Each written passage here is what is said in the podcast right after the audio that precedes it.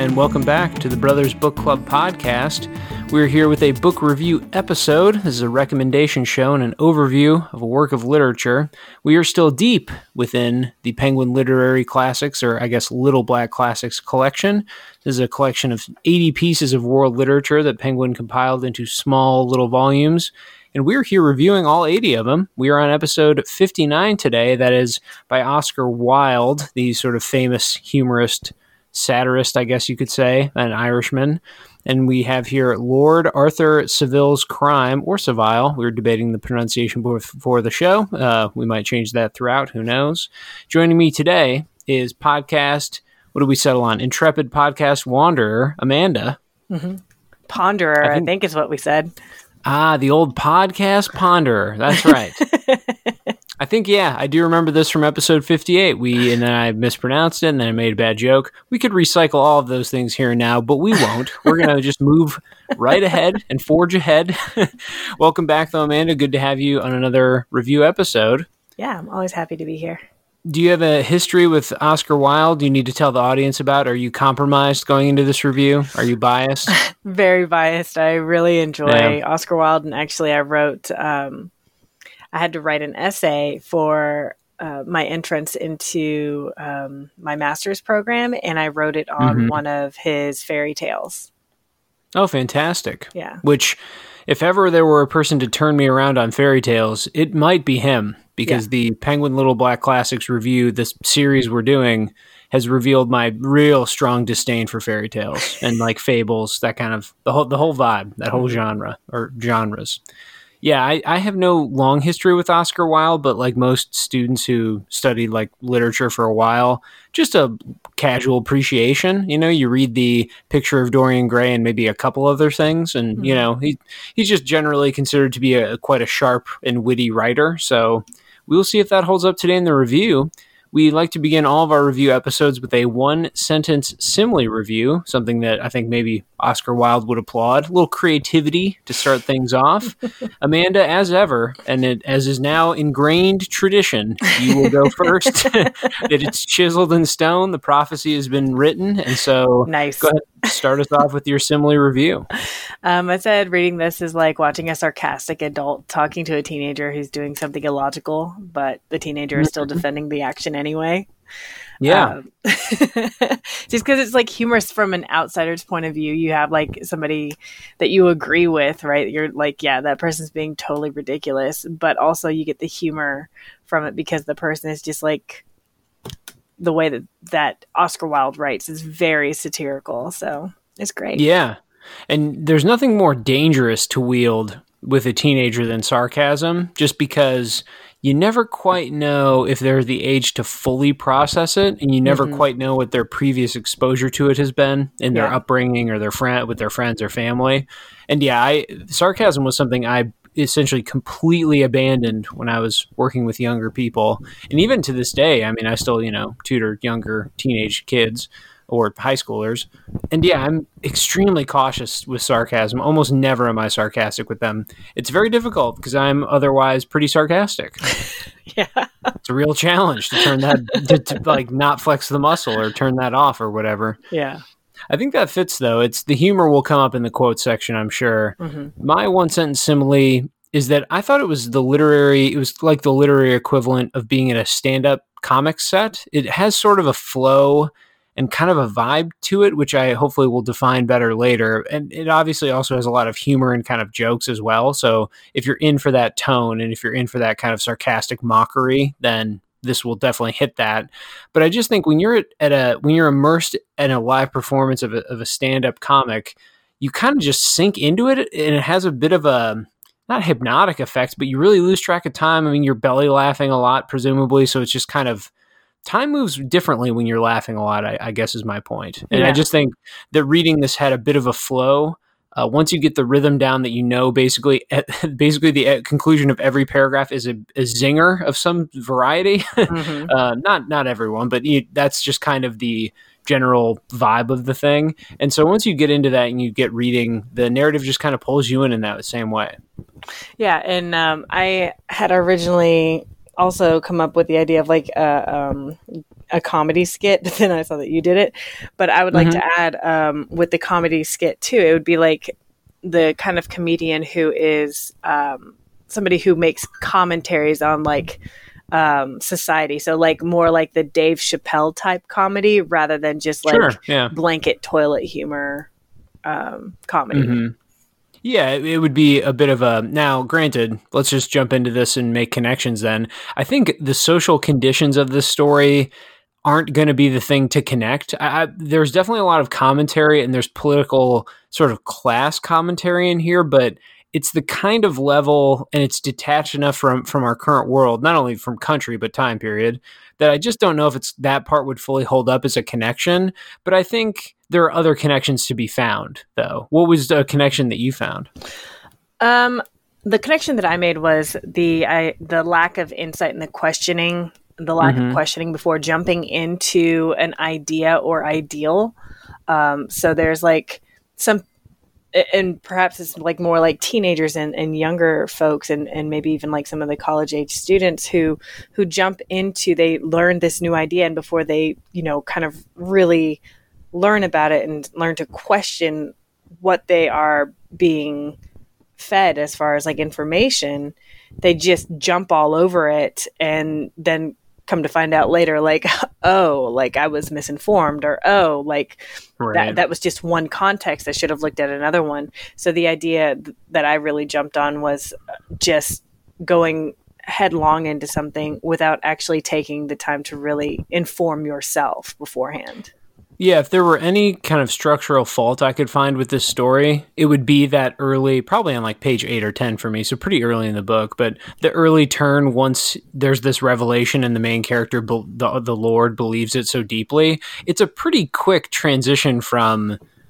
him acting and believing one thing and then all of a sudden he completely upends his entire life basically because mm-hmm. of this one event.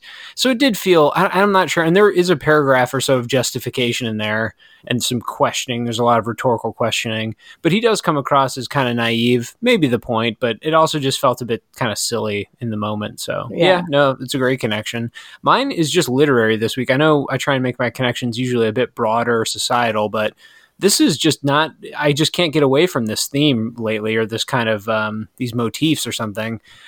I feel like a lot of the things i've consumed in quarantine have the determinism versus free will debate raging. Granted this is a common philosophically speaking this idea is quite old and there's nothing new about debating whether you think you know certain actions are predetermined or whether we all have free will. This is you know again that's not a new conversation and it's a perfectly fine one in literature. I just think like i watched the show devs this year. Did you watch devs? I haven't. Okay it's an fx like s- kind of high concept very moody sci-fi show. It's the, from the guy who made annihilation and ex machina. Oh. I, don't know, I, don't know, if you've ah. seen those. I have yeah i've seen ex machina. very, yeah, stylistically very consistent with that. Very moody synth music kind of blaring at times. It's it has a I thought a really beautiful portrayal of San Francisco in this kind of creepy way. As the tech firms we learn more become ever creepier. But anyway, so I thought it was a great show. Maybe not a perfect show, but pretty great. But anyway, in that show, it's essentially they tell you in the first maybe three episodes the characters couldn't be more explicit. They're just standing there debating free will with each other. It's just right. like it's the explicit theme of the show. It's not even really implied. Um, Game of Thrones dealt with this too, though that show's a bit older. But like, there's prophecies in that show, so there's always questions of, oh, was that was that character doomed to that fate, or whether it was that destiny, was it something else? Mm-hmm. I also watched a movie last weekend, Palm Springs. It's like a this is a light spoiler in the first 10 minutes, but it's a time loop movie. So it's kind of a got a Groundhog's Day premise. But characters in that end up questioning whether they're stuck doing something or whether they can get out and have free will. Anyway, ju- this is all just to say this trope or this common theme that stories like to explore, it is uh, here as well explicitly the the core of the work. And there's a lot of other things going on, but I just think, yeah, maybe it's because I read a lot of genre stuff. Maybe it's because in sci-fi there's a lot of time travel stories, or you know, fantasy. It's like every fantasy story has to have a prophecy. Uh, hopefully, it doesn't have to, but they often do. All right. And so these questions, I think, recur a lot, and it's a strong thematic connection. It's something that when you read this, at least I think to to a modern consumer of stories in whatever form or fashion, it'll jump out as feeling kind of I don't know like ever ever relevant. So that was my connection. Let's jump into some fun. quotes. I think we've talked around this, we've danced around this enough.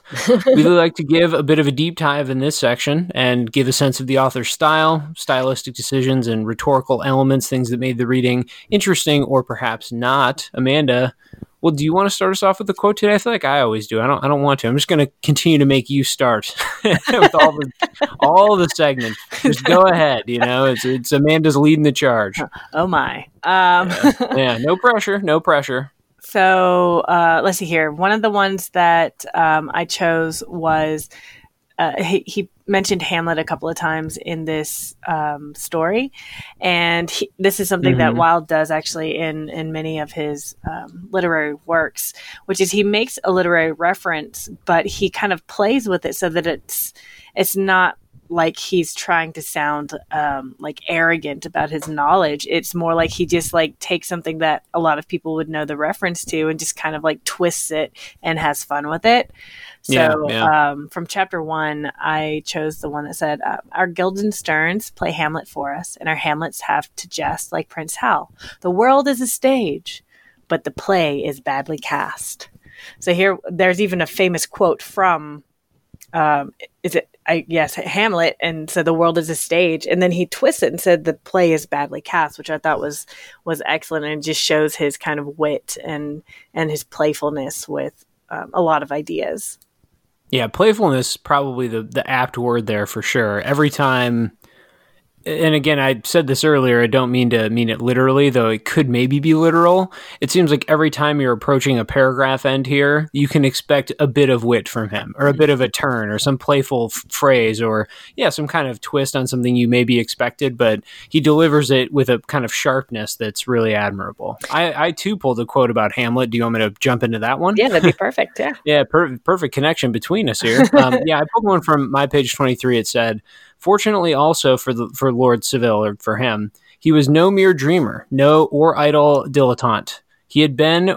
Uh, oh, sorry, I'm blocking my own eyesight with my mic. there we go. We're keeping this in, people. This is not getting edited out. Uh, he had been so, or had he been so, he would have hesitated like Hamlet and let irresolution mar his purpose. But he was essentially practical. Life to him meant action rather than thought. He had the rarest of all things, common sense it's such a fastball for Wilde. It has, and by that I mean just a common. It's a really common couple of sentences that just execute everything well for him. It seems like this is his reliable writing zone. We've got something literary. It has that Hamlet illusion, but it doesn't feel stuffy. And also, there's a kind of ironic twist to it because ah, this is going to be a tough one to dance around. We try not to spoil things in the reviews, and I don't want to here, especially because this is actually a plot heavy story that has actual like plot twist worth waiting for, sort of. Um, so anyway, I'll just say that that comparison won't hold up very well. That that comparison is interesting, but not. It's there's a twist there too. So it's it's not just what you'd expect. And I think it, has that end of sentence turn where you, he's talking about common sense, but if you know what's going on in the narrative, the the main character is acting really recklessly in this moment and is yeah. not being critical in, of, in any way, and in fact is uh, going ludicrously out of his way to do uncommon, maybe even heinous things. And so, I yeah, it's just at every level it's a dig, and it it has good characterization that feels kind of understated, but is still funny and fun, and makes the you know main character seem maybe not cruel, but certainly like ludicrous or out of his mind. I think yeah. it just has so much going on. It's playful, like you said. I think that's probably the best quick summation of it. Yeah, it's and it's it's when you start using some literary references like that, some allusions, you you can often run into the problem of like getting into cliches, especially when they want to run that illusion throughout the rest of their story and kind of all these metaphors that have been like used in other pieces of writing and stuff like that. But Oscar Wilde keeps his writing really fresh by by introducing those twists into those metaphors later on as well. So you have the fear of the cliche, right. but actually he completely avoids being cliched at all. Yeah, yeah, certainly. I think illusions can become cliche. There's no doubt. Those, or at least at the very least, they can become stale. Mm-hmm. You can only reference. I, I, I, was I was about to say the Bible. That's not court controversy here. I guess the Bible is kind of a timeless thing to to allude to. Maybe something like Dante though, or like Milton, or you know, people that really took that iconography or Christian ideas or Christian kind of images, and you know, it's like how many times can we refer to Cerberus or something? You know, right. or Greek mythology, Romans up there too. And so anyway, to do it in a way that feels funny or fun or even fresh very admirable. I think it worked out well. I'll throw another quote in then that ties into the one I just gave. It's just another example of comedic timing and showing kind of a funny. This one that has more of a narrative purpose to it too, though. Um, it's when a dangerous device, we'll say, is sent to a family for reasons I won't explain.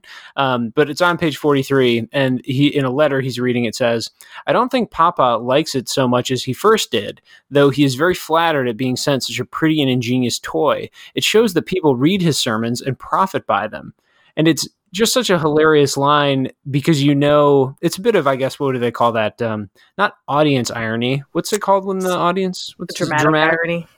There you go. Dramatic irony. And so we certainly are aware that that person should have was in literally a murder target and I'll let you know I'm not going to say how it turns out for that the priest but I'm just saying we know that he was almost murdered and instead this device humors him and he thinks it's a sign of his religious influence when really it's a murder tool and there's yeah. all kinds of levels of humor and irony going on and then he also at some point moves it into a, the room where the children are which yeah, was not the intention yeah and of course that's where he he thinks first to put it and so it, yeah, it just builds up such great narrative tension. It's a funny little twist, and you know, as, as, far as kind of the structural components of the story, it's the only time the story has this letter put in because it's text taken from a letter, and again, it just shows that he's willing to.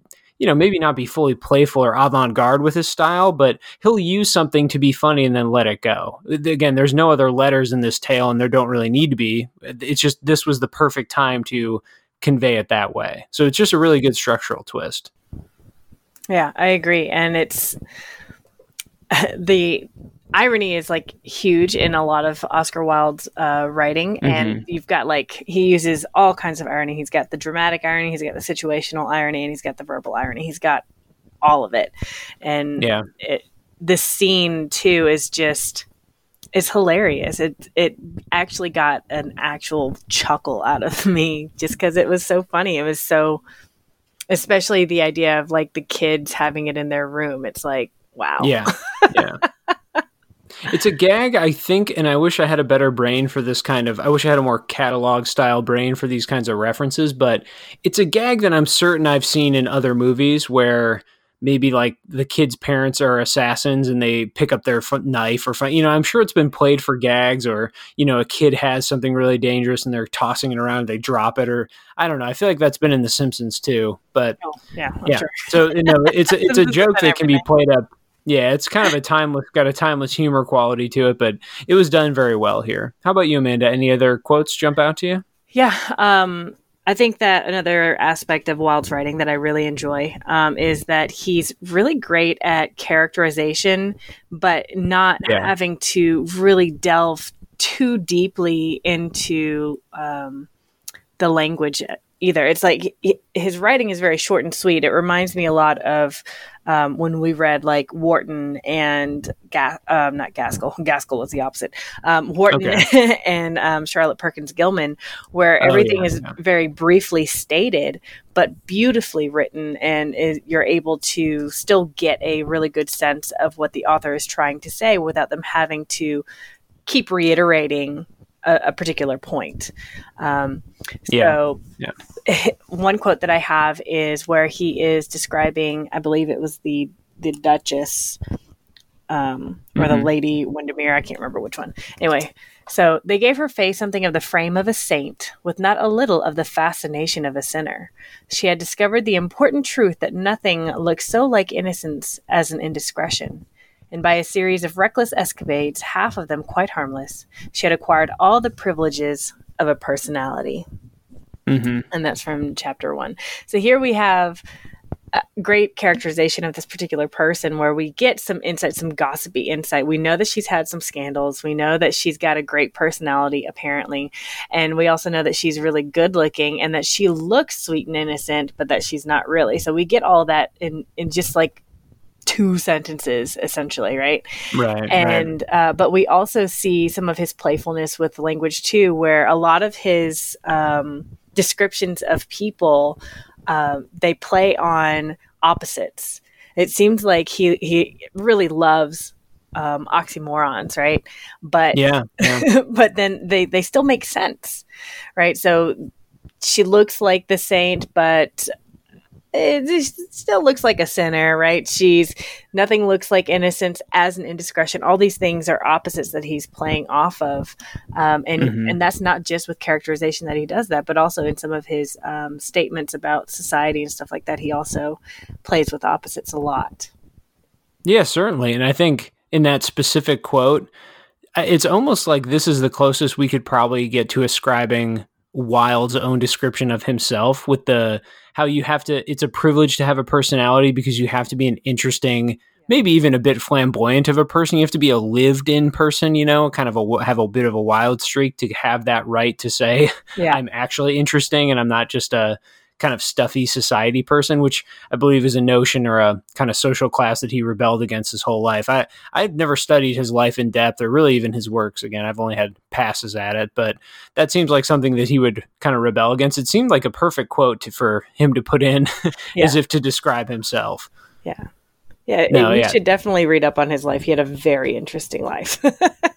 yeah, that's his casual reputation among people like me who know the name and then can give you a quick reference or two, and that's and that's basically it. And give you a you know, it's like I know the one sentence encyclopedia version about him. Mm-hmm. That's basically what you would know is that he was a pretty controversial figure in high society wrote a lot of satire and critique of that type of person and wrote a really famous novella. So yeah. that's where my knowledge stops. Other than now I've read this. So now I feel like I've deepened and I, I paid a lot more attention to this style here. So I feel like that, that also helps. Yeah. Let me throw in my final quote then, just because it is such a difference between the others. It's, I didn't want to leave the reader or the, sorry, the listener rather feeling that this was exclusively humorous or that it was even I don't even know if I would call this a comedy or comedic short story, honestly. I mean, I think it is mostly that, but it has some harsher notes and some satire that is more biting. Um, mm-hmm. Um, and it has moments. I think this is a quote about the setting that I thought was just quite effective and gives off, it kind of switches the tone at the right moment. At any rate, it's kind of towards the end on page 45. It says, then he wandered down the Thames embankment and sat for hours by the river. The moon peered through a mane of tawny clouds, as if it were a lion's eye, and innumerable stars spangled the hollow vault, like gold dust powdered on a purple dome. And then a barge floated away with the tide, and the railway signals changed from green to scarlet as the trains ran shrieking across the bridge. Then the railway lights went out, one solitary lamp left gleaming like a large ruby on a giant mast, and the roar of the city became fainter. I think it it really is such a shift in tone and mood, and it gives such a striking feeling. It, it helps embody the you know obviously the character's own development and what they're feeling. So in that sense, in just the simplest literary way. It's a really good use of setting. I could also, frankly, see somebody coming at that and thinking it's just a bit overwritten. I, I think I tend to always, and I know we've covered this before, but you know, new listeners certainly don't know a lot about us. I tend to favor overwriting rather than underwriting, just as a general rule. Obviously, all things in moderation, I think, is the the real stylistic lesson. But and so I don't I don't find that, for example, to be overwritten because the images are different and striking enough and they add enough richness. They don't seem redundant per se. Some of them are beautiful, some feel a little haunted, and it kind of just gives, I think, a more, I think overall the mood is clear, the tone is clear, but I think there's some subtleties to it that I really appreciated. And so, yeah, yeah, it just, and it also felt quite different than the rest of the story. Yeah, I think this is a great quote to show that he's, he's got some real chops to his um, his creativity and his writing um, ability. It's not just all laughs with him, but he can actually write really well and really beautifully, and have uh, these haunting images that definitely create a mood for you, and and is a reflection of how the character was feeling at the time, and just I think that it's it's a clear indication that he is a great writer and not just a great mm-hmm. satirist, but also just generally a great writer. For sure. It's and I think they're it's it's pretty explicit and potent, but again, to me, does not feel overwritten really. And it really it's it's a it's a paragraph that occupies a good chunk of a page, but you know, then it's on to there's some dialogue and then some really intense action, and so I don't think it overstays. We're we're not talking you know that quote I pulled is most of that paragraph. We're not talking about you have to put up with four pages of that. It's not like he's not one to overstay, as you said earlier in the in the Perkins Gilman comparison, which is a trait that I'm finding you and I both admire. yeah, in in a writer. Yeah, well, especially for short story writing, right? Like I think that comes yeah, oh, from yeah. our literary backgrounds is just we look for significance, and significance means for a short story that it needs to be brief and to the point. Otherwise, it would be a novel. yeah, yeah. Otherwise, just string it out, and I'll go along for that journey. Hopefully, maybe. Well, yeah, I'm glad we agreed on that quote. Then I, it it did stand out, but it wasn't uh, in a negative way. It just showed versatility. I think, like you said. Mm-hmm. Any final quotes on Amanda before we uh, move on to another segment? Sure. Uh, this quote actually kind of ties into the my literary corner suggestion. Oh, cool. Um, but it's from chapter five, and it says, "But he had lost all faith in explosive and in explosives, and Herr Winckel Winckelkopf himself. Yeah, you chose it. yeah. Winckelkopf um, himself acknowledged that everything is so adulterated nowadays that even dynamite can hardly be got in a pure condition. So here we have um, the satire, right? A, a, dig at society. Um, but also, this is just something that's so like short, quick, to the point, great dig that sticks in sticks in your mind and it's just so easily quotable and it's just a great mm-hmm. like little drop of insight into Victorian um, England society for the time and I just really enjoyed like and and he does that yeah. a lot throughout all of his writings really. Yeah. But it's just let's, uh, great. let, us talk let's do what you suggested. You're you're taking the host chair now and I love it.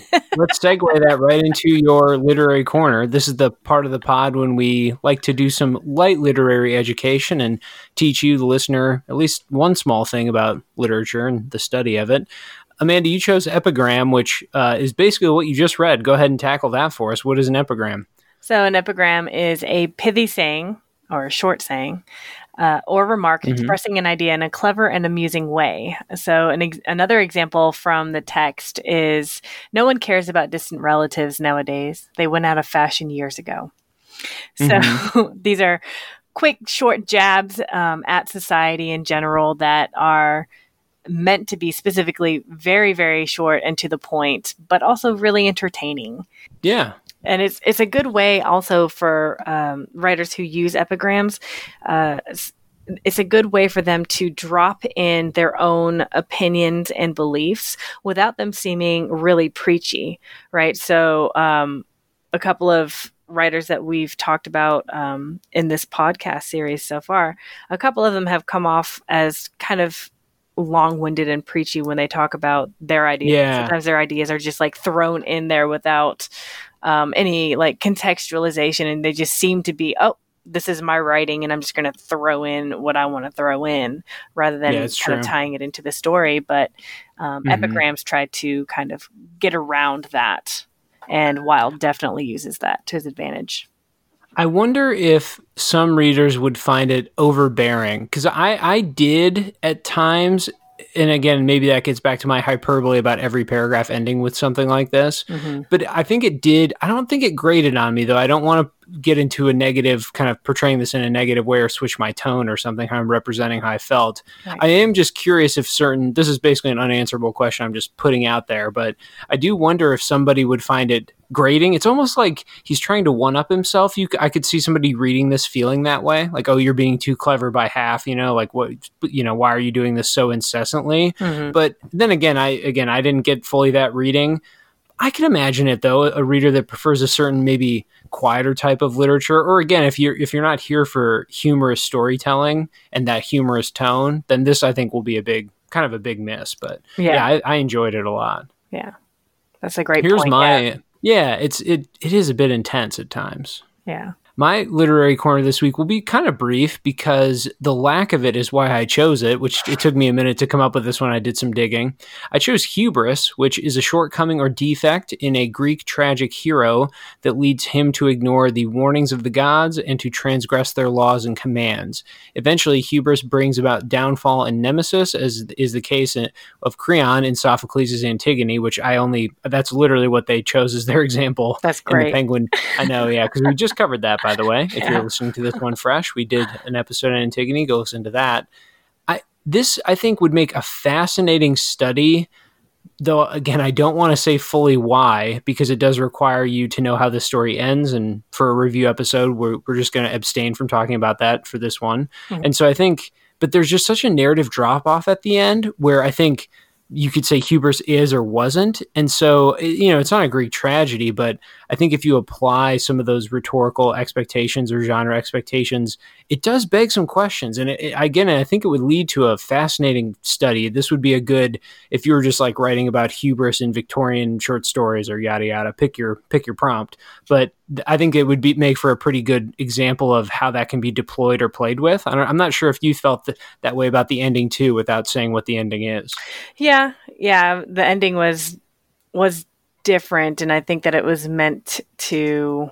I think that he chose that ending uh, in order to kind of like highlight the main character's thought processes in a way, mm-hmm. without trying to say anything beyond that. But um, but yeah, and, and I think that this actually goes to your point that you made earlier about like the difficulty of placing this into a particular genre because it is kind of satirical, but it's not the main point of it doesn't seem to necessarily be satire. And it does have those serious right. points in the in the great like the quote that you you chose earlier where there's some beautiful um, development in tone and and atmosphere and stuff like that. It's, it seems to almost defy uh, expectations that you have um, if you yeah go in there thinking, oh, this is going to be a satire. Oh, this is going to be a, a mystery. Oh, this, you know, whatever.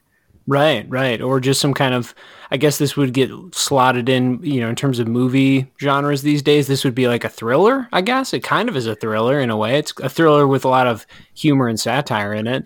I think, again, too, the satire uh, to me, even I'm sure points about the high society uh, was lost, and I bet it is a strong satire of many of those elements. But without a little guidance or without footnotes or whatever, I was I caught some of it, and then other parts I'm sure just went over my head, you know. Mm-hmm.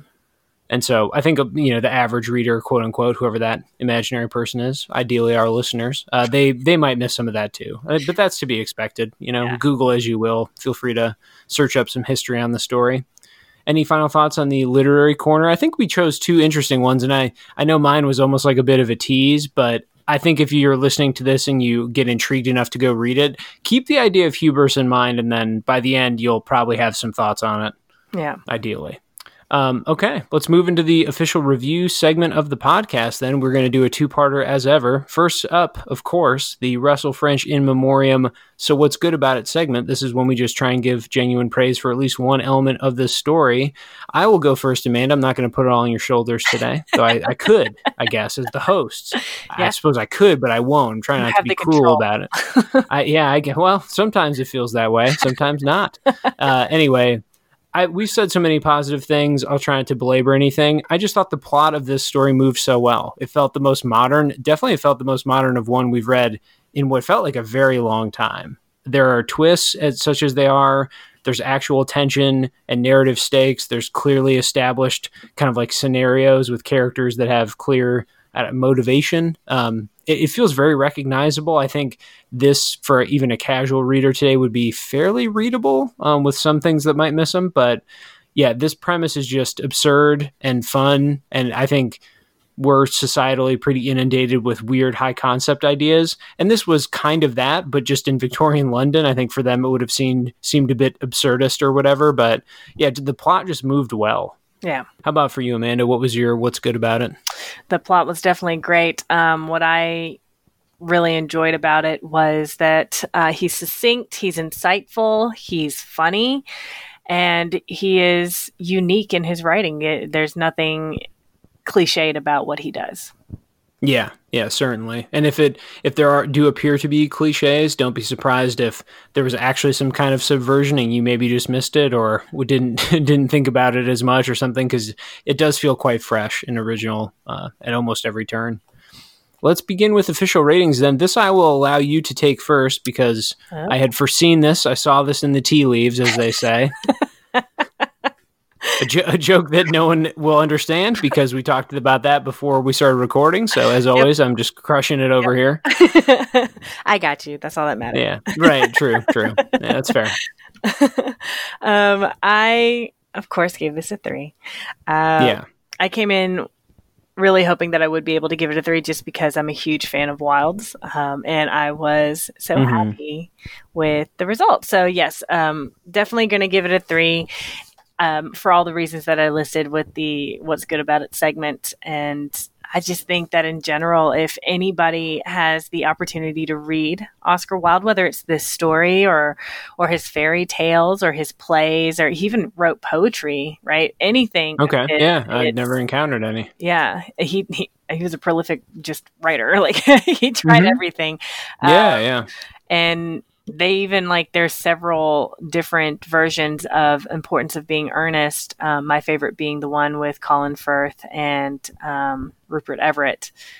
And it's he's just hilarious. And even though he was writing about victorian um, england i think that some of the jabs at humanity as a whole right? Right. I think that that's still really relevant. I mean he talks about like uh, radicals and like radicals versus the conservatives, and he talks about like the um, ideas for gender, right? Gender um, roles and mm-hmm. stuff like that. He just pokes fun at everything that that even today uh, seem relevant. So. It, it, which is surprising for somebody who wrote back in like the 1800s. yeah, certainly. No, and I think you can trace some political divides in certain certainly not parties for the most part, but certain ideological divides. You know, we've moved on from some, but I think it, that that stuff can connect and can be relevant too. I though I'm glad you said all that because I can't speak to broader trends in his work or themes or like leitmotifs across his work or whatever. That's mm-hmm. not I cannot speak on that. So okay, I'm glad you brought that up. Yeah, I will concur with the three, which I should have said right away and forgot to. Again, sorry for all you new listeners out there. A three just means you must read this. Three is our must read score a two would mean maybe, and a one would mean don't read. It's a simple three point system.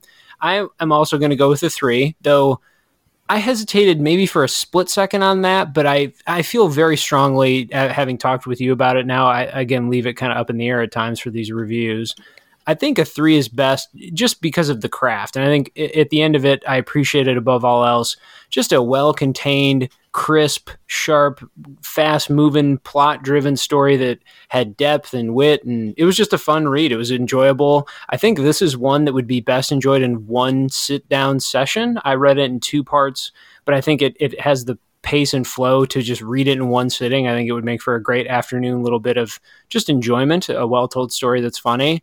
And yeah, come for the wit and wordplay. You will not be let down, I think. It's, yeah. He's known as a master of those things for an absolute reason. The, the reputation is clear, even in this short story. So I think a three on many accounts for me. Maybe the primary of which is if you don't know anything about him, this is a very low stakes, quick read to get you into his style and into his world of, of literature and writing. And it's as good a probably entrance as any. Yeah. Yeah. I think a, a solid three for me. I, the only reason I hesitated, I think initially was what I mentioned earlier, which is just that the, the sheer volume of, of wit can honestly bog you down at times. Like it's almost exhausting to be around people who, and I weirdly in real life, I can be guilty of this too. Just something about me just always wants to crack jokes, which annoys even me when I'm sitting there doing it, you know, like a dinner party. I'm like, God, it's annoying to, be the person who's always doing that or whatever. But yeah, so at any rate, it, that, that can kind of drag a bit, but I don't think it does here. I just think, I, I guess I was imagining somebody who would find it exhausting to read. Yeah, I can I can definitely see if somebody um somebody might pick this up and just think, "Oh my gosh, this sheer like arrogance of the guy to think that he can, you know, make all these like commentaries and like the the one-upmanship of himself in a lot of ways." Mm-hmm. But yeah. If you know his life, right? If you've studied some of um his what he was like as a person, it's it's not a surprise.